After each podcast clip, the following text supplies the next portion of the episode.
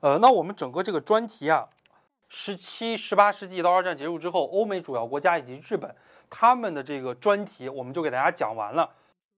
我们来看一下啊，我分门别类啊，来给大家进行了一些真题的展示啊，英国专题的展示。十七、十八世纪考的比较多的，像白板说绅士教育，洛克啊，这个教育思想，洛克啊就是绅士教育思想，教育漫画，对吧？啊，讲到了这个工学。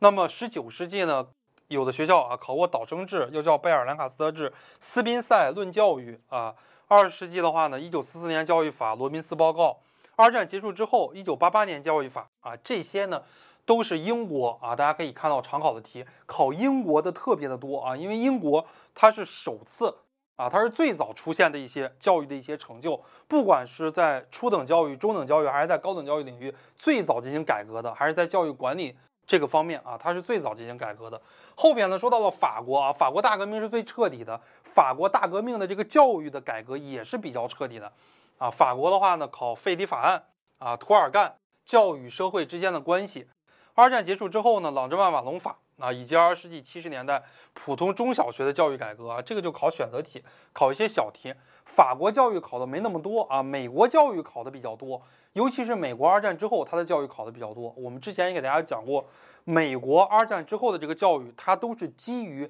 美国。当下啊，一些现实的问题，比方说国防教育法、国家危机中教育改革势在必行、马兰法案啊、中小学教育法解决黑白同校这样的一些问题。好，这是我们说到的这个这个啊。包括这个二零二零年的这个目标啊，美国教育法，这个就是统考考一道选择题，考的相对来讲少一些。在十九世纪啊，考的也比较多。比方说赠地法案啊，就叫莫迪尔法案，美国公立教育之父赫拉斯曼啊，赫拉斯曼的教育理论，在十七、十八世纪考的比较少啊，因为十七、十八世纪美国只有高等教育一个成就，就是一六三六年建立了哈佛大学，还有呢一个富兰克林创办了什么呀？创办了综合中学。以前不是有文科中学和实科中学吗？对吧？哎，创办了那类似于这种文实中学的这个综合中学，所以在整个十七、十八世纪，美国教育的话，它没这么出彩啊。后边德国考巴西多啊，放爱学校谈到了洪堡的高等教育改革啊，和蔡元培整个的北京大学的这个改革主要内容，并比较其一同啊。蔡元培北京大学的改革主要偏重于什么呀？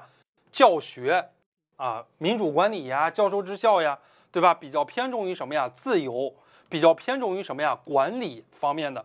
而洪堡的这个改革，人家的高等教育已经比较成熟了，人家比较早的有哈勒大学、哥廷根大学，所以说人家的这个大学啊，更加关注于科研的这种能力。哎，他所处的这个时代不一样啊，他们的一些异同啊，都是关于高等教育的这个改革。蔡元培北京大学的高等教育的改革，有一点啊是学习洪堡。因为曹元培他本身就是留学于德德国的，他本来就是学习这个洪堡大学的，啊，叫柏林大学啊，后来又改名了，就叫洪堡大学了，后来又改名了，现在应该又改名了，又改叫柏林大学了。好，